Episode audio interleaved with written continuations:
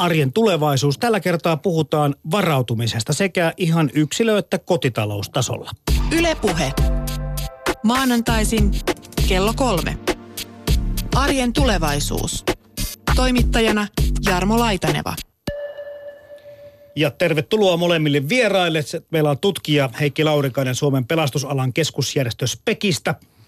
Kiitos, kiitos. Ja sitten retki Nikkari Joppe Ranta. Kiitos, kiitos. Sullakin on monta eri titteliä. Toimit myöskin kouluttajana ja toimittajana näissä asioissa. Joo, retkeilytoimittaja. Tavallaan retkeilyn alalta mun kaikki työt onnettu.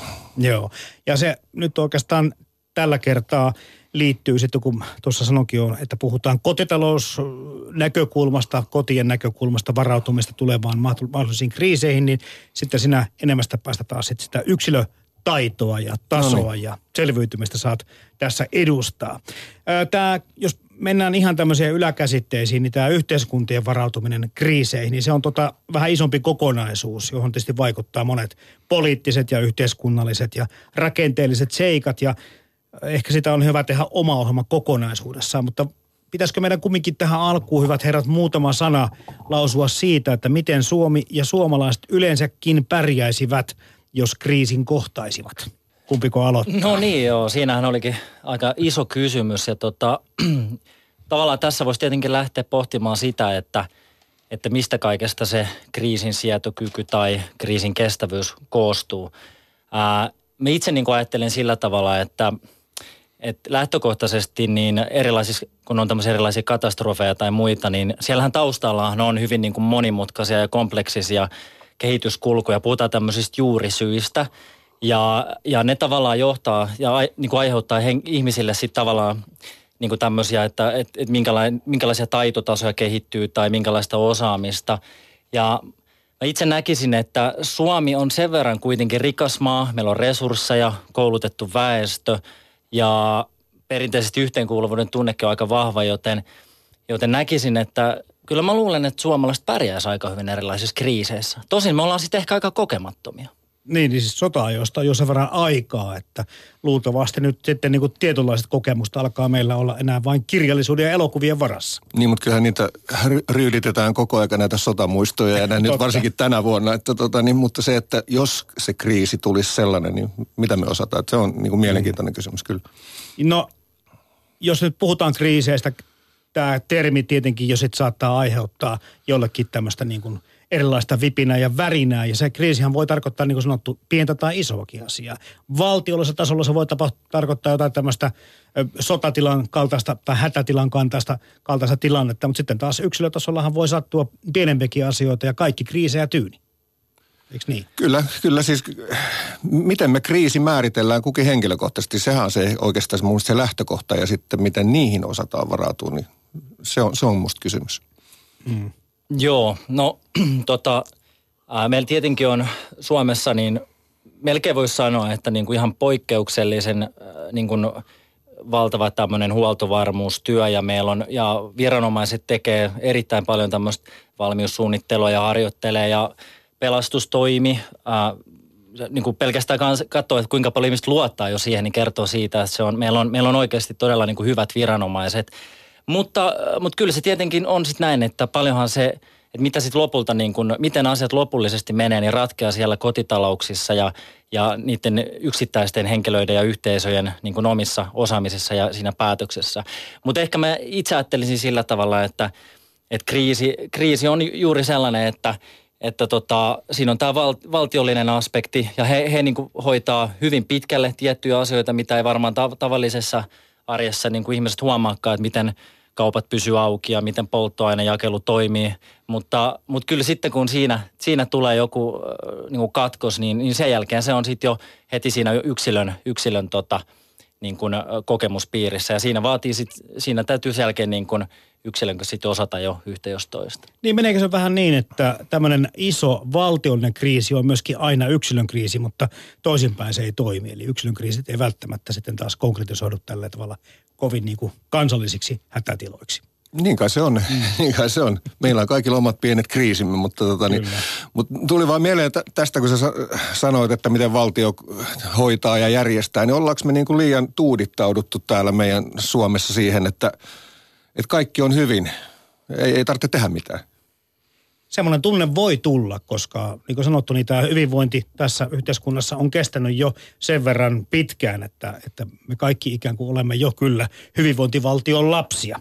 Ehkä ne tuota, iäkkäämmät kansalaiset, jotka ovat vanhempia kuin koko Suomi, mm-hmm. joka sata vuotta täyttää, niin muistavat vielä toisenkinlaisen ajan, että tämmöinen henkilökohtainen valmistautuminen, varautuminen oli varmaan huomattavasti tärkeämmässä roolissa kuin tänä päivänä.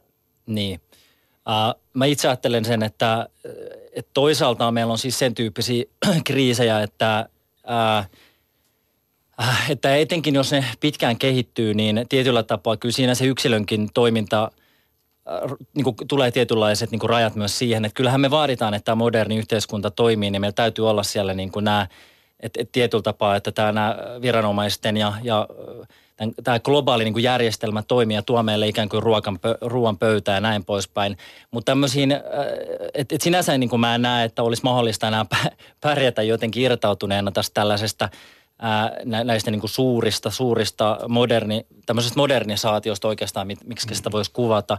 Mutta mut toki niin kun sitten hetkellisesti, kun siihen tulee häiriöt näihin järjestelmiin, niin siinä jonkin aikaa mun mielestä on ihan syytä olettaa, että sen kansalaisen tai meistä jokaisen tulisi niin kun, äh, niin kun jonkun aikaa pärjätä myös sit omillamme. Mutta mut sinänsä mä lähtisin kuitenkin siitä, siitä lähtökohdasta, että – ei, ei oikein voi kuvitella enää sellaista kriisiä, että tässä niin kuin sanottaisiin, että, nyt, että pärjääpä seuraava vuosi nyt ihan itsenäsi, vaan että kyllähän sit, sitähän meillä olisi sen, sen sortin romahdus käynnissä. Vuosi on aika julman pitkä että aika. Sitä, sitä on niin kuin vaikea kuvitella, mutta eli, eli mä haen tässä just tätä aikakehystä tavallaan, eli, eli tietyllä tapaa siinä jokainen on mun mielestä jokaisen kannattaisi pohtia tavallaan sitä, että pärjäisikö vaikka kolme vuorokautta. 72 tuntia voisi olla yksi semmoinen – aikakehys, mitä paljon niin kuin ulkomailla, ulkomailla esimerkiksi käytetään.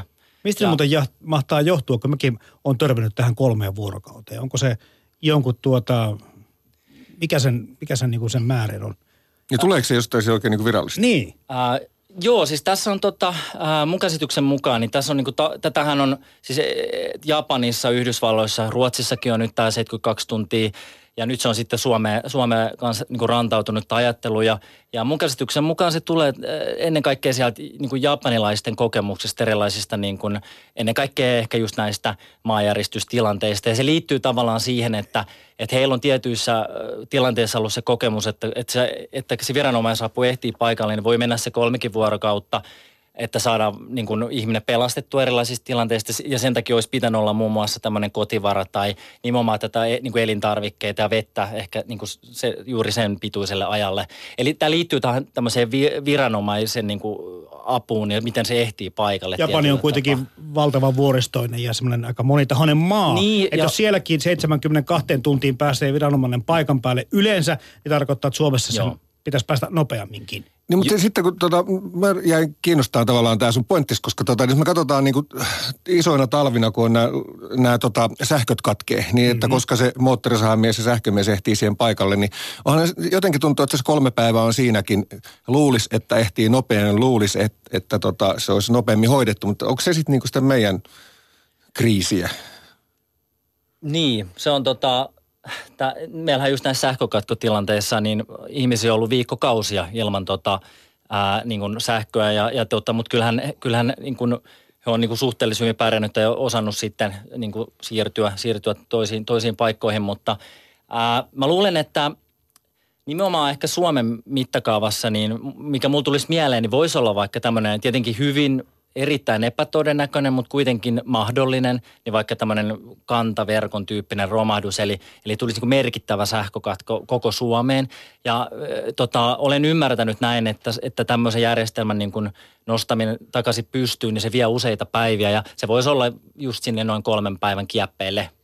En ole ihan varmasti kukaan osaa varmuudella sanoa, mutta tulee viemään aikaa, se, se tiedetään. Niin tavallaan on ehkä hyvä – tiedostaa se, että on joitain häiriötilanteita, mitkä voi niin kehittyä hiukan pitkäkestoisimmiksi ja silloin apua tietenkin pelastustoimia ja viranomaiset tarjoaa, mutta sehän menee sitten siinä tietyllä, tietyllä tapaa niin kuin siitä joudutaan priorisoimaan. Eli, eli jos siellä mahdollisimman moni sitten olisi niin kuin harjoitellut ja miettinyt, että pärjäisi itsekin, niin ei tarvitse sitten niin kuin, silloin niin kuin pelastustoimi voisi keskittyä sit, niin kuin, niihin, jotka on niin kuin todella mm. suuressa hädässä siinä vaiheessa. No mä kohta kysyn sitä tutkimuksesta, mitä olette tehneet siitä, kuinka suomalaiset kotitaloudet ovat varautuneet kenties mahdollisiin kriiseihin. Mutta tässä välissä Joppe Ranta, niin kun koulutat, kun opastat mm. ja viet ihmisiä luontoon, niin ootko huomannut tämmöistä ilmiötä? Koska osa ehkä asiantuntijoista pitää tämmöistä uusavuttomuutta uusavuttomuustermiä vähän tämmöisenä niin kuin liioteltuna ja osa taas on sitten sitä mieltä, että ehdottomasti kyllä pitää paikkaansa, mutta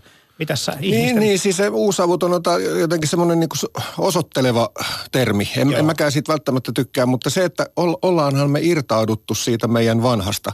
Jos nyt ajatellaan, että meillä on kaikilla niin kuin agraaritausta enemmän ja vähemmän. Me ollaan ma- maaseudulta missä lie polvessa tultu. Mutta jotenkin me ajatellaan vielä, että kun jotain tapahtuu, niin kyllähän mä tein. Ja varsinkin me miehet, että kun ollaan käyty armeija, niin siellähän nämä asiat on opetettu. Että se on niin kuin yksinkertaista sit pärjätä.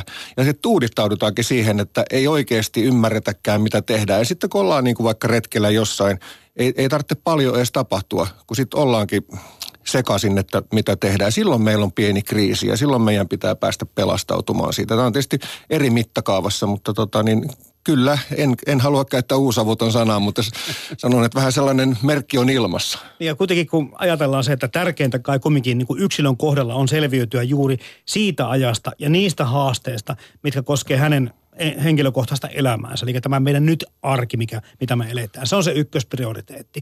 Ja totta kai, jos se ennen oli se arki, sitä samaa selviytymistä, niin oli ikään kuin selvää, että ne taidot, oli, erätaidot mm. ja muut tuli automaattisesti, koska se oli, se oli välttämätöntä selvitä siitä. Nyt se pitää erikseen hankkia. Niin, niin sitähän on myös se sama, sama juttu, että, että miksei noin, mitkä on kotoisin maaseudulta, niin miksei ne käy ikinä retkellä. Koska ne on aina siellä ulkona. Siis niille se on normaali elämää.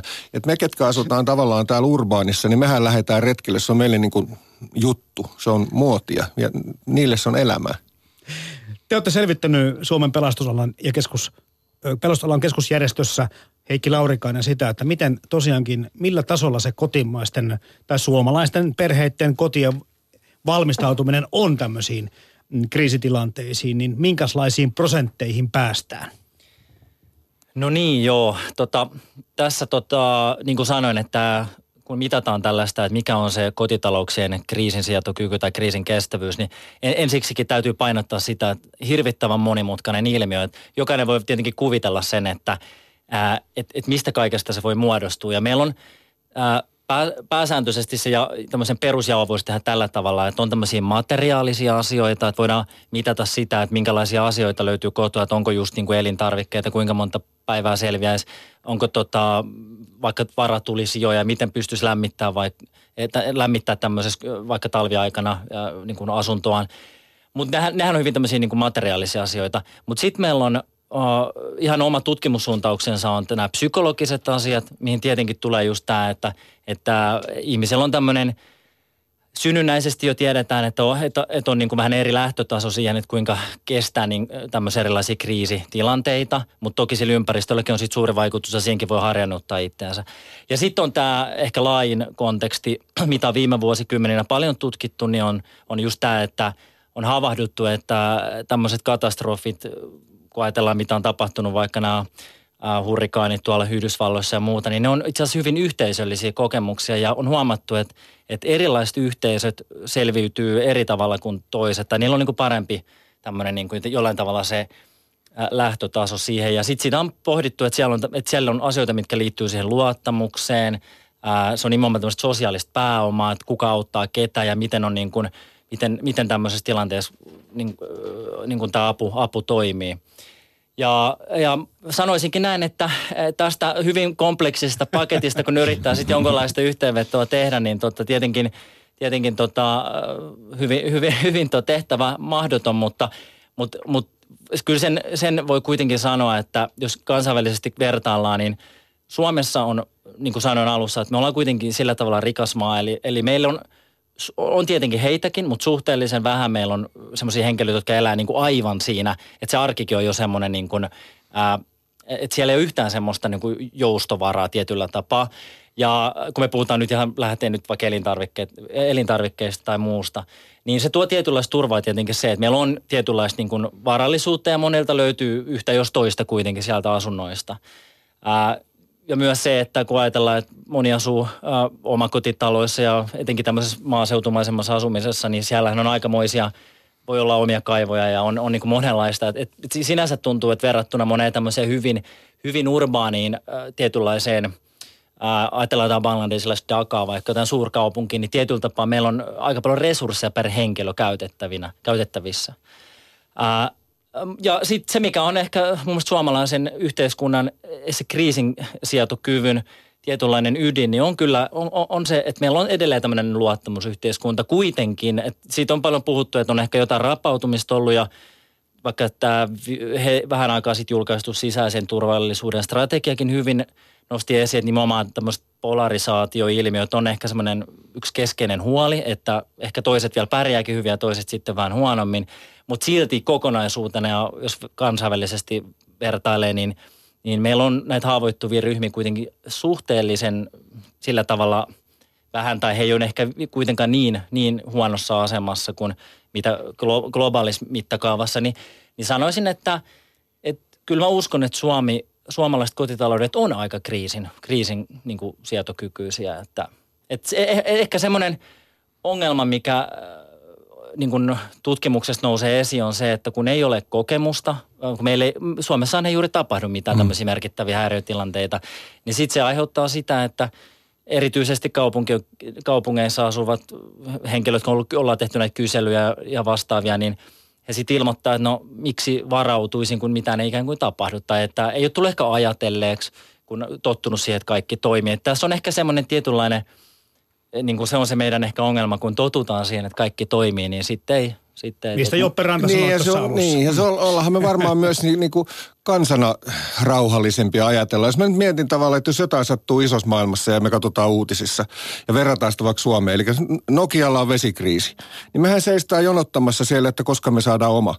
Mutta jos me mentäisiin ikään kuin, niin kuin kehitysmaiden tai noiden mukaan, niin mehän ryöstettäisiin Nokian kaikki kaupat ja haettaisiin niinku sieltä jäätelöt ja muut. Siis niinhän se toimii. Me, me vaan niinku seistaan ja odotetaan, että joku tuo meille veden. Me luotetaan, että valtio auttaa ja me niinku ei lähetä ehkä sä mietit, tai sanoit äsken sitä henkistä, Joo. niin sitä kai meillä niinku ton mukaan on. Joo, ja toi on hyvä, kun nostit esiin, koska toi on just se yksi keskeinen asia, että monillahan on elokuvista se mielikuva, että kun tulee tämmöinen merkittävämpi katastrofi tai paha häiriötilanne, niin jollain tavalla, että ihmiset heti ikään kuin kääntyisi toisiaan vastaan ja muuttuisi jotenkin epäsosiaalisiksi olennoiksi. Ei synny muuta kuin tuo draamaa Niin, se, se on varmaan just juuri tämä, kiitos Hollywoodille, mutta, mutta, tota, mutta sitten kun katsotaan taas, kun on tutkittu, että no mitä on tapahtunut, niin, niin itse asiassa se menee yleensä juuripäin vastoin. Eli siellä tapahtuu tämmöistä sosiaalista lähentymistä, eli, eli vaikka ei olisi aikaisemmin tullut ehkä niin toimeen sen naapurinkaan, niin tämmöisessä häiriötilanteessa apu onkin sitten niin kuin – niin kuin toimii puolia toisia, olla hyvin auttavaisia. Ja tästä on, tästä on niin kuin monenlaista tutkimusta tehty kansainvälisesti ja tästä ehkä voi sen verran sanoa, että et, et miten tulee tämmöisessä häiriötilanteessa, miten se, miten se niin kuin menee, niin se liittyy juuri siihen, että jos meillä on valmiiksi hyvin eripurainen niin kuin väestö ja suuret erilaiset tämmöiset polarisaatio-ongelmat, niin silloin se häiriötilannekin on vähän pahemman näköinen. Mutta jos meillä on toimiva yhteiskunta, niin se toimii myös kriisitilanteessa aika, aika hyvin. Mm. Mutta tässä nyt tulee niin kuin heti esille se, mitä mäkin ajattelin, että, että tota, mahtaa olla kuitenkin se oma asenne ja ehkä ne psykologiset valmiudetkin, mistä tässä Heikki Laurikainen ja Joppe Ranta sanoittikin siitä, mikä on kaikkein tärkein asia, kun kohdataan mikä tahansa kriisi, oli sitten pieni mm. tai iso. Mm. Ja se lähtee varmaan sitten sieltä kumminkin pääkopan sisältä. Niin, siis lähtee siis asenteesta ja sen asian ymmärtämisestä ja siihen suhtautumisesta. Kyllä mä ainakin näen, että se lähtee siitä. No tässä toi kotivara pyörähti jo Heikin puheessa. Mitäs Joppe Ranta sulta löytyy kriisin tilan, kriisin varalle omasta kotoa? No mä oon tietysti vähän huono esimerkki siinä, että, että tota, niin, Kiinnostaa, kiinnostaa. Niin, niin siis, ja sitä voisi tietysti joku sanoa, että, se on, on niin kuin romunkeräjä, mutta siis kyllähän mulla löytyy niin kuin ruokaa, keittotarvikkeet ja sitten tietysti tota, jos lämpö häviää, niin sitten mulla on niin kuin lämpimät makupussit ja systeemi. Mä pärjään varmasti sen yli kolme päivää kotona syömällä niitä, mitä on, pidän perheeni lämpimänä. Ja mulla on esimerkiksi sellainen ta- tapa niin, että mulla on portaiden alla kaikkea ruokaa. Mä löydän kaupasta jonkun mielenkiintoisen, mä laitan sen, mikä säilyy vähän enemmän, mä laitan sen portaiden alle, sitten mä käytän sieltä portaiden alta, jolloin mulla on semmoista ikään kuin näennäisesti tuoretta koko aika hätävaraa tai kotivaraa siellä olemassa. Ilman, että mä ajattelen, että nyt mä olen valmistautunut tähän kriisiin. Mä kun piilotan singelmalttia portaiden alle, mä käytän sen kyllä paljon nopeammin, kun se kriisi näyttää iskevä aika nopeasti. No, se kannattaa alle nekin. Eikö sä saa, eikö sä saa julkiselle paikalle laittaa? Niin? Mutta tota, mm. Heikki Laurikainen, kuulostaako tämä tyypilliseltä? Onko meillä suomalaisissa kodeissa tämä, jos puhutaan tästä kotivarasta vaikka aluksi, niin, niin pidämmekö me riittävän määrän vettä, elintarvikkeita ja kenties niitä ensiaputarvikkeita kotona? Joo, no tässä taas tullaan siihen, että me ollaan isossa kuvassa kuitenkin ää, sillä tavalla vauras yhteiskunta, eli, eli kyllä mitä me on niin kuin asiaa tutkittu ja selvitetty, niin, niin noin yhdeksällä kotitaloudella kymmenestä on, on vähintään kolmeksi vuorokaudeksi olisi niin kuin elintarvikkeita ja he selviäisivät niin kuin itsenäisesti sen, jos olisi vaikka tota, nimenomaan nämä elintarvikejakeluketjussa niin kuin häiriöitä. Ää, sitä en ollenkaan sano, että se johtuu siitä, että – että tietoisesti on niin kuin varauduttu nimenomaan tämmöisiä häiriötilanteisiin, vaan mä luulen, että se on ihan sitä, että, että on, on vaan niin kuin kaappeihin kertynyt tämä nostettu. Mutta sitten tässä on syytä kuitenkin heti nostaa esiin, että, että siellä on kuitenkin sitten se ää, osuus, jolla ei ole sitten tätä edes niin kuin, sanotaan, että se on yksi-kaksi päivää he ehkä maksimissaan selviää tämmöisillä omilla varautumis, niin kuin vaikka kotivaralla. Ja, ja, ja nämä oli etenkin, niin kuin voi sanoa, että mm, kaupunkien niin kuin keskustoissa ja niin kuin nuoret, joilla on tota, ää, ehkä se elämäntyyli on opiskelijat, tietenkin varmaan rahastakin pulaa, mutta sitten siinä voi olla myös se, että se elämäntyyli on sen tyyppinen, että se oma jääkaappi onkin se alakerran kaupan jääkaappi. Mm-hmm. Tietyllä tapaa, että e, koska se on niin kuin tavallaan tämmöistä urbaania elämää ja nykyään mahdollista, niin se on tietyllä tapaa ihan, voi olla ihan järkevää toimintaa siinä normaalissa arjessa. Mutta sitten kun se häiriötilanne tulee, jos se kauppa niin kuin, tai kun se sulkee – niin, niin, tota, niin tietenkin tässä sitten voi olla se. Ja sinänsä nyt kun me tiedetään, että kuinka auttavaisia tällaisissa häiriötilanteissa ihmiset on, niin kyllä sieltä naapurista varmasti apua löytyisi ja elintarvikkeita ja näin poispäin. Mutta tietenkin se, että jos meillä alkaa keskittyä niin kuin suurempia mm. väestöosuuksia sitten, niin, niin se on tietenkin hankalaa sitten siinä vaiheessa. Oletteko te niin tutkinut sitä tai näettekö te, että maaseudulla olisi niin kuin enemmän kuin kaupungeissa tavallaan niin kuin varaa? Ää, joo, siis kyllä alueerot, alueerot tulee to, hyvin, hyvin silleen selkeästi esiin. Eli, eli totta, kyllähän niin kuin maalla, kun asutaan just tämmöisissä omakotitalotyyppisissä mm. Asumuksissa ja ei, kaup, kaupat on kauempana. Elä, elämän tapa voi olla vähän erilainen, että ei käydä niin kuin joka päivä kaupassa välttämättä, vaan ostetaan kerralla enemmän, niin sit, silloin tota, tulee sitä semmoista, e, esimerkiksi tätä elintarvikepuolta ja muutenkin vaikka lääkkeitä tai mm. kun apteekissa välttämättä, että se on siinä nurkan takana, että koko ajan siellä pääsisi käymään. Ää, ja samoin sitten taas, niin kuin puhuin näistä resursseista, niin löytyy tulisia, voi olla omaa kaivoa, on, on, on monenlaista. Että kyllä se, kyllä se, tässä on, kyllä sanoisin näin, että erot on olemassa. Mutta eikö tämä vesi on nyt se kuitenkin, jos puhutaan kaupunkiasunnoistakin, asu, kaupunkiasumisesta, niin kun me olemme tottuneet siihen, että se toimii, se hana, ja se on juo, juomakelpoista nyt sitten yhtä vesikriisiä lukuun ottamatta mm. sen vesi, niin ruokaa löytyy, mutta onko meillä suomalaisilla vettä varastossa, jos ne tosiaan tulee niin iso sähkökatkos, että vedetkin häviää ja kaupat on kiinni?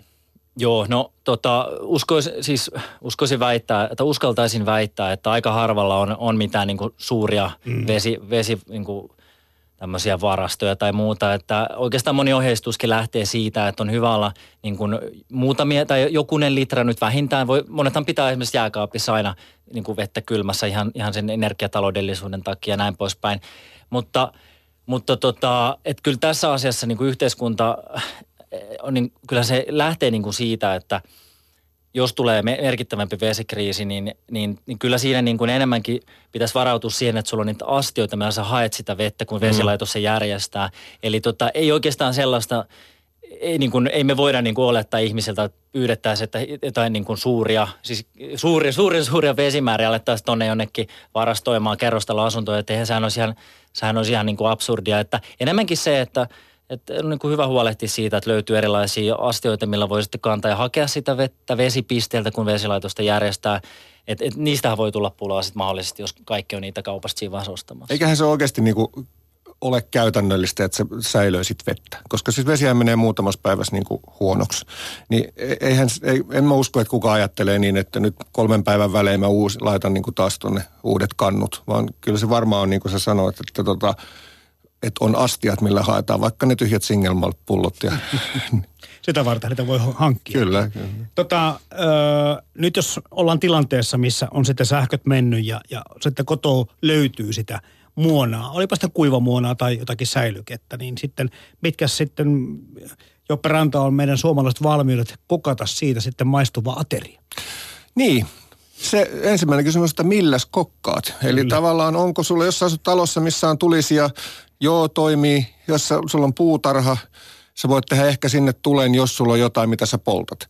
Mutta sitten taas, jos mennään niihin nuoriin kaupunkilaisiin, mitkä asuu, ja ei, ei niillä varmaan ole, ole sellaista keitintä tai muuta. Okei, nythän sitten kuivamuonaa pystytään, me pystytään pärjäämään niin kuin sellaisella muutaman päivä. Mutta kyllä sitten, jos on kylmä, niin tarvitaan lämmintä ruokaa ja, ja tällaista, niin onhan se tavallaan ongelma – Eli nyt kun on ollut näitä, näitä tota sähkökatkoja, niin t- tiedän, että retkikeittimien myynti on niinku pikkusen noussut siihen, että osa varautuu, että saa sen aamupuuron. Ja, ja tota, musta se on niinku hyvä asia, mutta kyllä se on myös niin kuin ajattelemisen arvoinen asia, että miksi esimerkiksi Vantaalla niin kaupunki vaatii kahta eri lämmitystä taloon ja, ja kaikkia tällaisia, että, että niin kuin varaudutaan eri lailla niihin, niihin juttuihin. Mutta kaupunkiasunnossa tämä varalämmitysjärjestelmän mahdollistaminen on pikkusen hankalampi juttu. Mm. Ei ehkä kovin helppoa. Niin, niin kyllä. Joo, siis tässä on ihan selvä, selvä se, että, että tota, lähtökohdat on erilaisia tietenkin sitten riippuen missä asutaan ja on, pitää olla sillä tavalla realistinen, että, että toki se nyt jokainen ymmärtää, että kaupunkien keskustossa ei, ei päästä samaa varautumistasoa näissä tietyissä asioissa, mutta sitten voi aina miettiä sitä, että ää, no, voisiko vaikka joskus keskustella lähipiirissä tai tuttujen kanssa, että jos tulisi joku isompi häiriö, niin pääsisikö vaikka sitten siksi aikaa vaikka sinne evakkoon tai kaverille. Niin ja sitten sit se, että se apu tulee nopeammin myös sinne kaupungin keskustaan kuin sinne maalle. Että kyllähän sekin kannat pitää ottaa huomioon, että, että ihan turhaa on niinku töölöön kerää ja hirveätä arsenaalia kamaa, koska se pelastus tulee aika paljon nopeammin. Joo, siis tässä, tässä on, tämä on ihan totta, tämä on ihan totta. Että meillähän on, kun ajatellaan, että kun on ollut näitä vaka, tämmöisiä niin kuin vakavia myrskyjä. Muun muassa tämä Janika oli, oliko se vuonna 2001 ja sitten oli tämä Tapani, Tapani myrsky sitten nyt.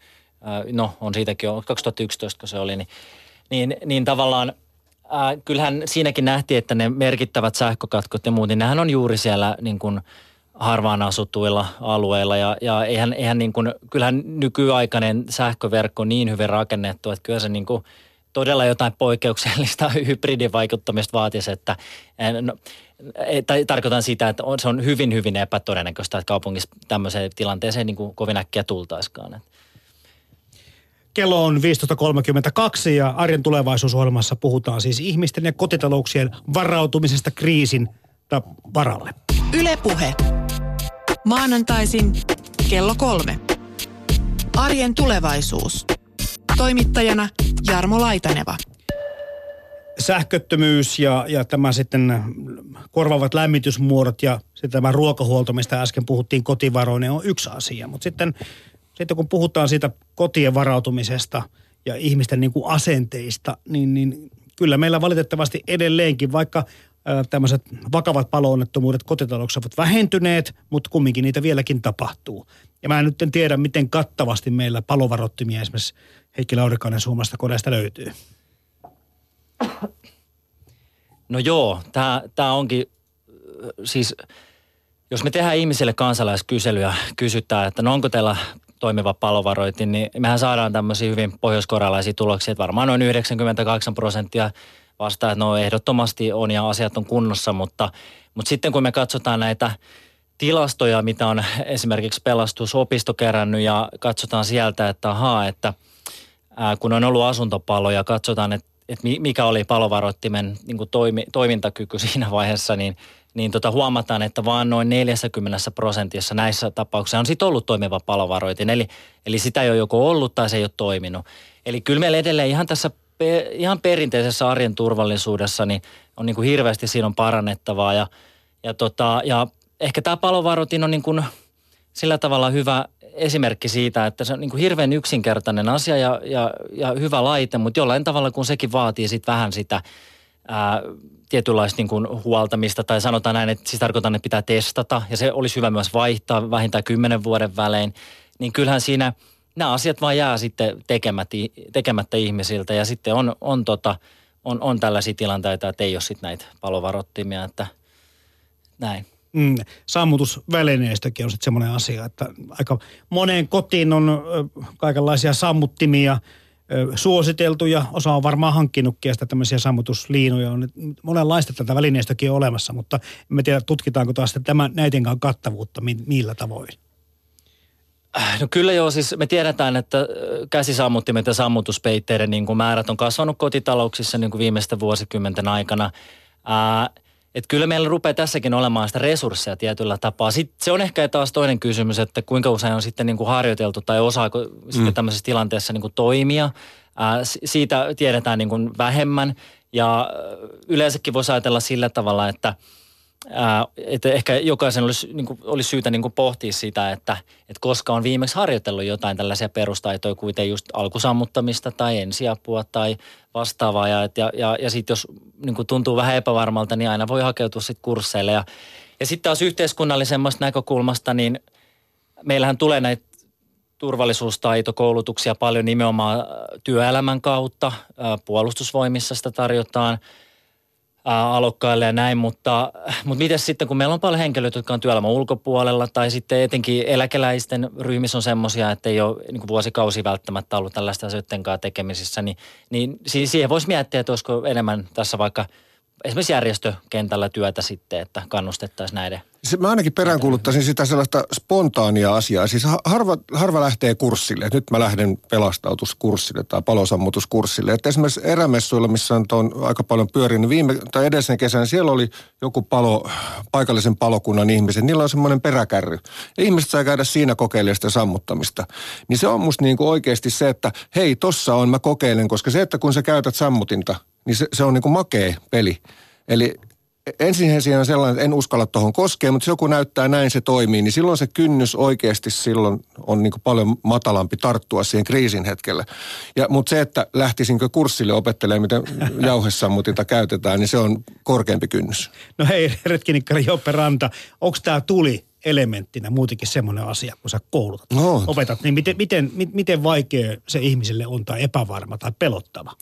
Onhan se on. Se, siis tulen tekeminen on jotenkin tänä päivänä äh, niin kuin hyvinkin haastavaa sillä lailla, että sitä pelätään sitä tulen syttymistä. Ja sitten tota, toinen on se, että et ei ymmärretä, mistä tavallaan niin se tuli, tai tulen, tuli koostuu. Eli pitää olla happea ja pitää olla puuta ja lämpöä. Ja silloin kun oli puusaunoja ja takkoja enemmän kotona, niin se oli niin kuin joka päivä. Sitä lämmitettiin ja tehtiin ruokaa ja kaikkea tämmöistä. Mutta nyt, nyt se on enemmän niin kuin jännä juttu, kun teen tulen. On erilaisia tuluspuikkoja, mitkä on tämmöisessä tota, henkiin jäämisessä, kun tehdään tulia, niin se, se on niin kuin ehdottomasti hyvä.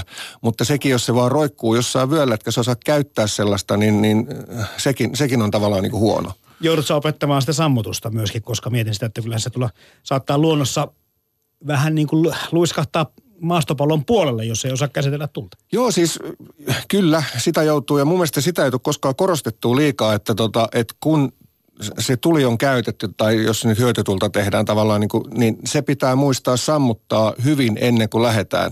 Ja, ja tota, nyt paljon juhlitaan sitä, että tehdään tulet, mutta ei ollenkaan niin isosti puhuta siitä, että se voi jäädä kytemään sinne alle, vaikka pikkusen kaadetaan vettä siihen päälle, niin se jää sinne, tehdään niin semmoiseen maaperään, missä se imeytyy sinne alle, kolmen tunnin päässä se leimahtaa sieltä, niin kyllähän vähän väliä kesäsin tulee näitä, että tota, jossain, jossain palaa.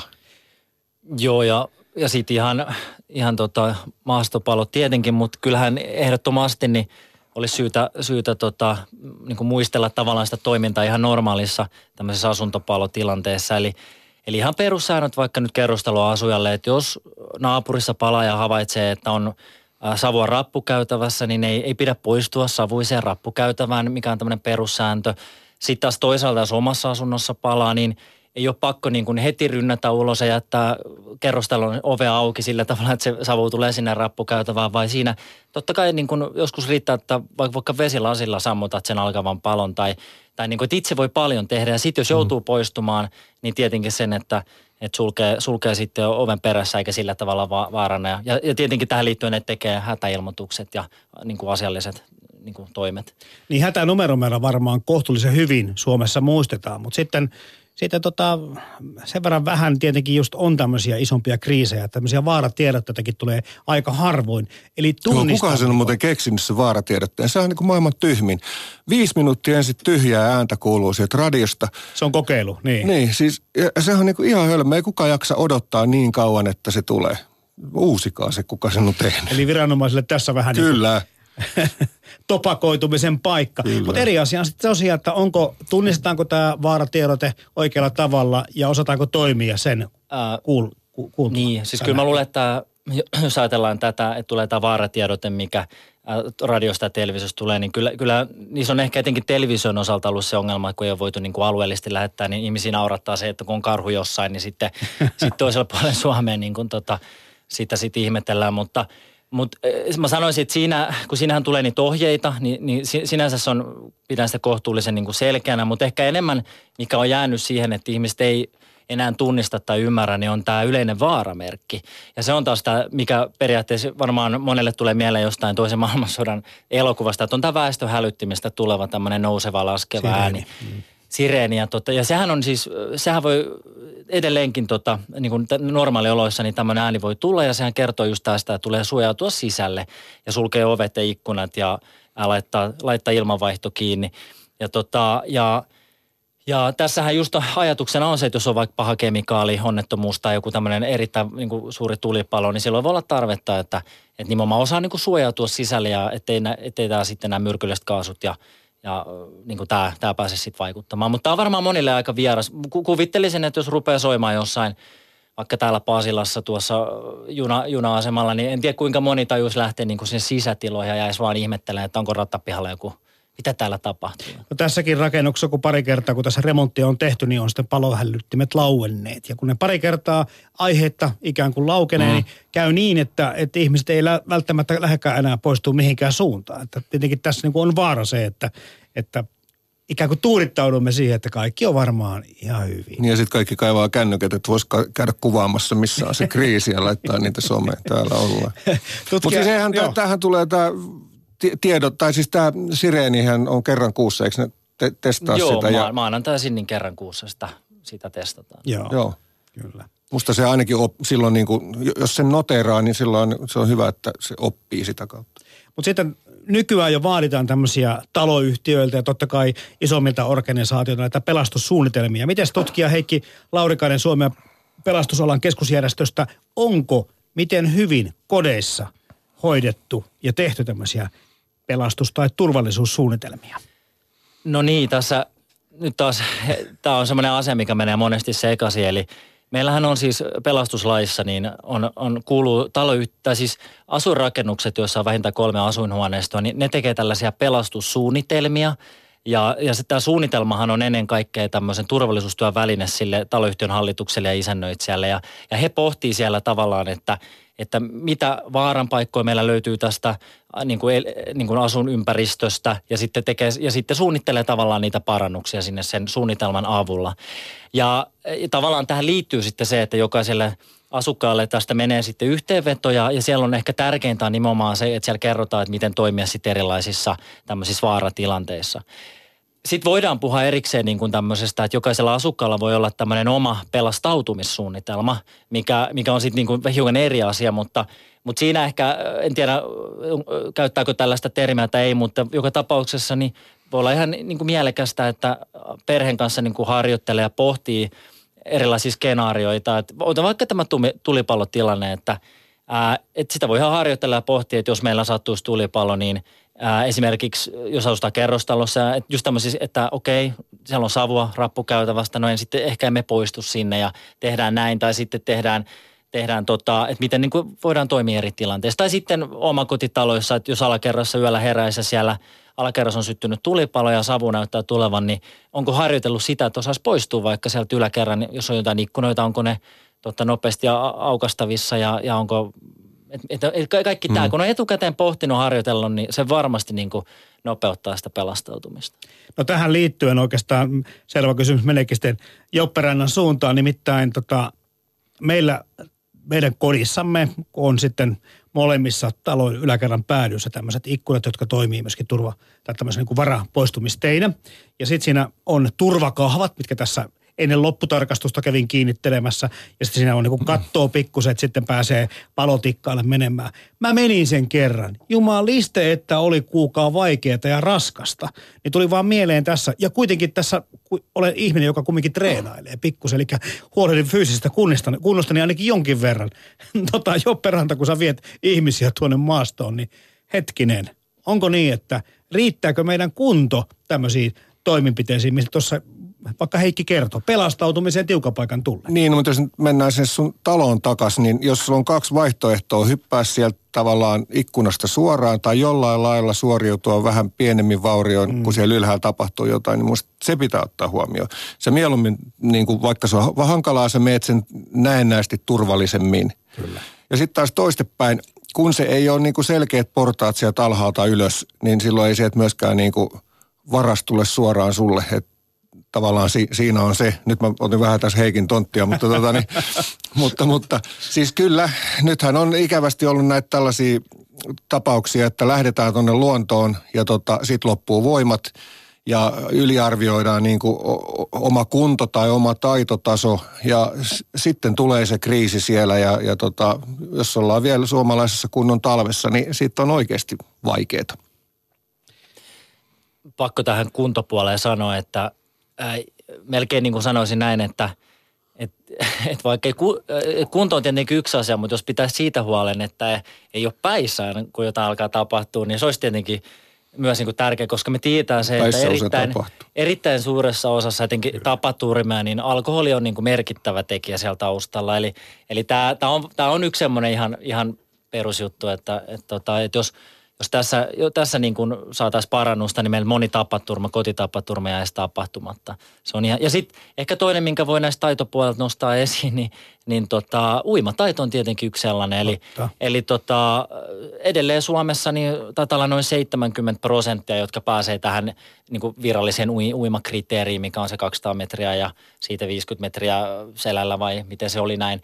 Ja, tota, ja tässä ehkä niin kuin sillä tavalla, että joskushan käy näin, että kun ihmisellä on vähän väärä kuva siitä omasta uimataidosta mm.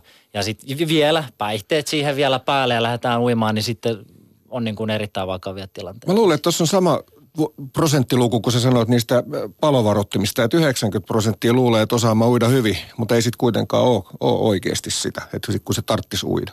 Mm.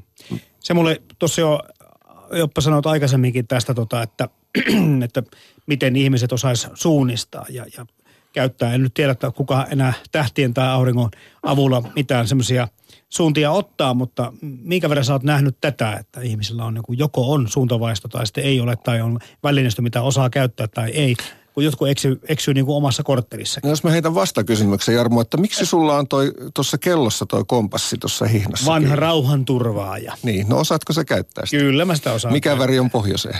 Punainen. no niin, hyvä. Mutta niin onko sulla ajatus, miksi sä pidät sitä edelleen, siis muuta kuin symbolin takia? No ei oikeastaan se, mä, mä, oikeastaan mä haluan kysyä teiltä tai sulta, että, että uskotko, uskotko siihen, että ihmisillä on luontainen suuntavaisto, koska mä väitän, että mä tiedän, mihin suuntaan mä lähden aina. Mutta osa, mä osaan myöskin katsoa ehkä puitten oksista ja kaikesta muista, mutta onko tämä tämmöinen asia, mikä pikkuhiljaa unohtuuko tämä? Ei, mä en tiedä unohtuuko mutta siis kaikilla ei ole sitä. Siis niin kuin, kyllä, kyllä mä tiedän, mä osaan jollain lailla tiedän, missä mä oon, mihin mä menen, mutta esimerkiksi mun äiti, jos on kaupungissa, niin ei se tiedä, mihin se menee. sillä ei ole suuntavaistoa. Ja, ja tota, se voi olla, että se on myös harjoittelusta, että voidaan harjoittaa sitä, mutta kyllä se on erilaisia ihmisiä, niin kuin siinäkin. Osa osaa vaan ymmärtää ja katsoa sillä silmällä, ja niillä on se sisäinen suuntavaisto, mutta osalla vaan ei ole. Niin, joka kesä tässäkin valtakunnassa retkeilijöitä tai tai marjasta ja sienestä ja lähdetään etsimään sitä viranomaistakin toimesta, kun kyllä. on lähdetty vähän liian pitkälle. Kyllä, kyllä. Ja sitten mm. sit se, että mikä, mikä on niinku suuntavaistoa tai mikä on niinku suunnistamista tai mikä on kartanlukukykyä tai tällaisia, niin nämäkin on musta mielenkiintoisia, että, että nythän me, jos me opetetaan ihmisiä menemään luontoon, puhutaan aina suunnistamisesta. Eli otatte suunnan kartalta ja bla bla bla, näin se menee. Mutta kun meidän pitäisikin opettaa, että miten luetaan sitä karttaa, ihan samalla lailla on se sitten kännykkäkartta tai paperikartta, niin, niin tota, aika harvoin mennään tuohon lähelle, niin sä tarvitset suunnistaa kompassilla. Mutta se riittää, että sä tota, osaat lukea sitä paperia, mistä tämä polku menee. Sä saat sitten katsoa vähän, että tonne suuntaan. Siellä on nykyään hyvät viitatkin monissa paikoissa. Ja sitten nykyteknologia. Me tota, oltiin partiolaisten kanssa muutama vuosi sitten tota, retkellä ja sitten osa niistä eksy. Ja sitten että okei, nyt lähdetään nettiin, että tuolla ne varmaan on niin kuin vanhan koulukunnan edustajana olin. Niin nämä juniorit lähetti toisilleen WhatsApp-viestin ja laittoi sieltä sijainnin ja sitten tuli yksi ilmoittaa, että ne on muuten tossa. Ja sitten me mennään hakemaan ne tavallaan sieltä pois. Nämä on semmoisia niin pieniä asioita, missä meidän pitää vaan niin kuin olla hereillä ja olla niin kuin silmät avoinna, löytää niitä uusia tapoja tehdä. Niin, teknologia on tullut tässäkin kyllä avuksi monessa muussakin mm. systeemissä, mutta ehkä tässä nyt tässä liikkumisessa ja paikantamisessa, jos hätä tulee. Kyllä. Mm. Tota, tästä päästään sitten tästä ehkä tietoturvallisuuteen. Voidaan muutama sana heittää sit siitäkin, että yksi sitten tuntuu ehkä tämän ajan semmoisia suuria kriisejä olevan se, että kun nettiyhteys menee poikki. ja tota, et, et tämmöiseenkin niin sitten varautuminen jollakin tasolla, mutta sitten tietenkin sitten puhutaan jo siitä, että, että millaiset pal- palomuurit olet hommannut ja, ja minkälainen virustorjunta sulla kotoa on, mutta kuuluuko tämä millä tavalla Suomen pelastusalan keskusjärjestö teidän tutkimusten piiriin? No, tämä ei varmaan nyt ihan sellaista ydinosaamista, mutta tota, ää, sen verran me tiedetään, että kun ihmiset on itse arvioinut, että minkälaiset häiriötilanteet niin kuin, olisi heille niin kuin erityisen vakavia mm-hmm. ja niin kuin, niin kuin oma semmoinen arvio siitä, niin, niin nämä tämmöiset viestintäliikenteen häiriöt, niin, niin nämä on kuitenkin sellaisia, että et, et nämä on siellä kategoriassa vähän niin kuin alempana. Eli, eli nämä, nämä on ihmiselle kyllä tietenkin hyvin tärkeitä, mutta sillä tavalla on, niin kuin ajatellaan vielä, että nämä ei ole sellaisia kriittisiä välttämättä siinä niin kuin – omassa kotitaloudessa sillä, sillä hetkellä. Ää, niin sinä, sinänsä tota, mm, joo, mutta tietenkin perusasiat, eli, eli kyllähän se on, että ihan se, että ihmiset päivittää koneensa ja, ja tota, on nämä virustorjunnat ja muut, niin nämä on varmaan semmoisia ihan, ihan niin kuin kuuluu myös näihin kansalaistaitoihin nykypäivänä, että, että tota, ei sitten tarvi ihan jokaista niin kuin jokaista outoa niin kuin liitetiedostoa avata tai jos joku näitä pankki huijausviestejä tulee, niin kuin varmaan jokaiselle tulee silloin tällöin tällaisia, että lähetäpä tilinumerosi ja, ja kaikki, maailman, kaikki maailman niin kuin tiedot ja rahat tänne, niin tota, kyllä siinä vähän vaatii semmoista niin kuin arjen järkeä, ettei, ettei tota, tämmöisiin, tämmöisiin sit sorru. Mutta on tietenkin, nämä on vaikeita asioita. Nyt tietenkin, kun meillä on sitten tämmöisiä ryhmiä, joilla voi olla siinä, voi alkaa olla jo vähän siinä niin kuin omassa toimintakyvyssä niin kuin – äh, ongelmia, niin kun ajatellaan vaikka ikääntyneitä ja muita, niin, niin, niin kyllähän se on haastavaa, sit jos sieltä tulee näitä huijausviestejä, vaikka semmoisille henkilöille alkaa vähän ole ne kognitiiviset kyvyt jo, niin ja näin, niin, tota, niin, niin kyllä tämä tämmöinen petos ja, ja petos ja tota erilainen niin kuin nämä huijaamiset, niin tuntuu yleistymään sitä mukaan, kun väestö vanhenee. Myös tässä tietoturva. Mä palaisin tuohon, jos netti menee poikki. Niin se on musta niin kuin mielenkiintoinen, että onko teillä patteriradiot kotona? Mulla ei ole. Millä sitten, kun netti on, menee poikki, on, niin millä se viesti, millä viranomaiset viestii? Kännykkään kyllä. hetken aikaa, kun siitä loppuu virta, niin millä me sitten saadaan? Ei kirjekyyhkyjä enää ole kellään siis niin kuin. Mm. Niin, siis tuntuu siltä, että tämmöinen niin kuin muutama tämmöinen vanhanaikainen. Mm. No ennen oli aika paljon LA-puhelimia, kun tuolla maaseudulla ehkä ihmiset mm. asusteli, mutta tänä päivänä patteri, yleensäkin, että on paristoja, sitten vaikka vaan taskulampuja ja tämmöinen niin patteriradio, niin en, en tiedä monesta paikasta löytyy. Niin, tätäkin on kysytty jossain Saitteko vastauksia? ja, tota, ja kyllä, kyllä niin kuin edelleen niin kuin radioita ihmiseltä, patteradioita niin kuin kyllä monilta, monilta löytyy. Että onhan niitä kaikenlaisia, voi olla vaikka veivattaviakin ja, ja tota, nyt on sitten tämä teknologian tarjoaa tähän uusia mahdollisuuksia, että voi olla vaikka aurinko, aurinko ää, niin kuin käyttöisiä ja, ja niin kuin hyvin monenlaista tekniikkaa tulee, mutta, tota, mutta kyllä sen ehkä tietyllä tapaa tämä radioliikenne on edelleen semmoinen – hyvin perustavanlaatuinen. Että, että se, on, se on näissä ohjeistuksissa monessa edelleen on, että se että olisi hyvä, hyvä niin kuin pystyä niitä radiotaajuuksia kuuntelemaan. Mutta tietenkin kyllä mullakin se käsitys on, että jos jotain sattuu, niin kyllä me jokainen ensimmäisenä katsotaan monesti sitä kännykkää mm. ja mitä siellä on niin uutisia ja tätä. Ja tämä on niin sitä normaalia toimintaa, mutta se on just se haaste siinä, että kun se älypuhelin sitten sammuu ja jos ei ole ostanut tämmöisiä powerbankkeja tai jotain vastaaviin, niin kun, että on saanut sitä varastoenergiaa, niin se on tietenkin haaste. No turvaudutaanko tuolla erätäydössä minkä verran teknologiaa? Siis välillä tuntuu, että liikaa, mutta siis tota, kyllä perussääntö on se, että kaikki mistä voi loppua virta tai kaikki mikä voi mennä pimeäksi, niin pitää pystyä jollain lailla korvaamaan. Eli tota, vaikka mä äsken sanoin, että oli näppärää käyttää WhatsAppia, mutta olihan siellä kartat ja olihan siellä niin kuin kompassit ihmisillä. Ja, ja silloin jos niin kuin yksistään tarvitsee jostain tulla pois, niin, niin sun pitää vaan tietää, että jos laitteet menee pimeäksi, niin, niin tota, siihen pitää jollain lailla varautua. Ja toki näihin teknisiin apuvälineisiinkin on olemassa tämmöisiä käsikäyttöisiä dynamoja, millä pystyy vaikka niin kuin pyörittämään sen virran myöskin Kyllä, joo, on, itse, on, eli, eli käsikäyttöisiä varavirtalähteitä. Joo, kyllä, mm. jo, joo, mutta häviä niin kuin koko ajan vähemmän ja vähemmän ja vähemmän. Ja sitten niin kuin mä peräänkuulutan sitä, että, että sun pitää ymmärtää, missä sä kuljet ja se varautua tavallaan siihen. Että et niin kuin olemassa olevaan tilanteeseen jollain lailla varautua. Mediassa jonkin verran on näkynyt tämä survivalismi, sen harrastaminen ja, ja jollakin tavalla siinä on niin oma semmoinen mielenkiintonsa semmoisessa ajattelussa, että jotkut ihmiset todellakin varustautuvat sen varalle, pahimman varalle, mitä se kellekin tarkoittaa. Mitä te, mikä teidän suhde on tähän survivalismiin? No ehkä, ehkä meidän näkökulmasta niin survivalismi on vähän semmoinen niin ääri, ääri-ilmiö tietyllä tapaa, että – et, et tietenkin, tai mä miellän sen sillä tavalla, että siinä hyvin, hyvin voimakkaasti niin kuin lähdetään tämmöiseen niin kuin maailman lopun, lopussa selviytymiseen. Että se menee ehkä niin kuin meidän näkökulmasta jo hiukan niin kuin pitkälle ja sitten tuota, olen sitä mieltä, että siihen, kun me tiedetään, niin kuin, että todellisuudessa, jos nyt on jotenkuten toimiva yhteiskunta kyseessä, niin, niin erilaiset häiriötilanteet ja katastrofit on tietyllä tapaa hyvin yhteisöllisiä kokemuksia. Ihmistä auttaa toisiaan ja ollaan auttavaisia, niin ehkä hiukan tuossa survivalismissa on sellainen – semmoinen perusvire, että ollaan kauhean niin kuin yksin siinä muita vastaan. Ja tämä on ehkä semmoinen, mikä mulla on vähän siitä jäänyt tuntumaan. Ja se ei ole niin kuin sanomana kauhean semmoinen hyvä. Eikä oikeastaan edes kuvaile realistisesti näitä häiriötilanteita. Mut... Täällä, mä viittaan, täällä tuli yksi Twitter-viesti, että henkilökohtainen kriisi voisi olla vaikka puolison vakava sairastuminen tai tulipalo, mutta varaudun zombi-apokalyptisiin – tilanteisiin. Ehkä, ehkä tämä juuri näin, juuri ainakin vastaa tähän ongelmaan. Joo, kyllä. Jos mä ajattelen niin kuin, niin kuin mun ammatin kannalta, tota, niin siellähän nimenomaan he, henkiin jääminen ja erätaidot, eli survivalismi tai bushcraft, niin kuin eh, isossa maassa sanotaan, niin, niin nehän vähän hämärtyy. Eli kun pitäisi osata erätaitoja tai retkitaitoja, niin harjoitellaankin tätä survival toimintaa. Ja, ja tämä, mitä sanoit, että on tavallaan niin kuin yksilöllistä, niin siellähän nimenomaan mennään siihen, että opetellaan tekee joku pikku maja tai opetellaan tekee loukkuja ja opetellaan tekee ansoja. Kun sitten jos oikeasti jotain tapahtuu, niin eihän tämä sellaista fakiria joka niillä ansoilla saisi yhtään mitään. Niin, siis tieto ja taito, öö, missä suhteessa se sitten on tähän niin kuin näihin varusteisiin ja varustautumiseen, kun niin. puhutaan selviytymisestä. Niin, niin. Mä haluan nyt tässä kertoa tämän, tämän tota, tuttu poromies. Mä, mä oon siis aina pelannut erilaisten niin kuin hätäpakkauksia ja tämmöisen kanssa, koska mun mielestä ne kuuluu asiaan. Tuttu, tutulta poromiehet kerran kysyin, että no mitäs kun siellä talvella ajat sä kelkalla ja tota, sit se yhtäkkiä hyytyy tonne, niin onko sulla niin kuin joku paketti, millä sä tuut toimeen ja näin. Sanot, ei, että kävelen kotiin. Mä sanoin, no eikö ole niin kuin mitään sen kummempaa. No sitten kun kännykkä kuuluu, niin sitten soitan kaverin hakemaan.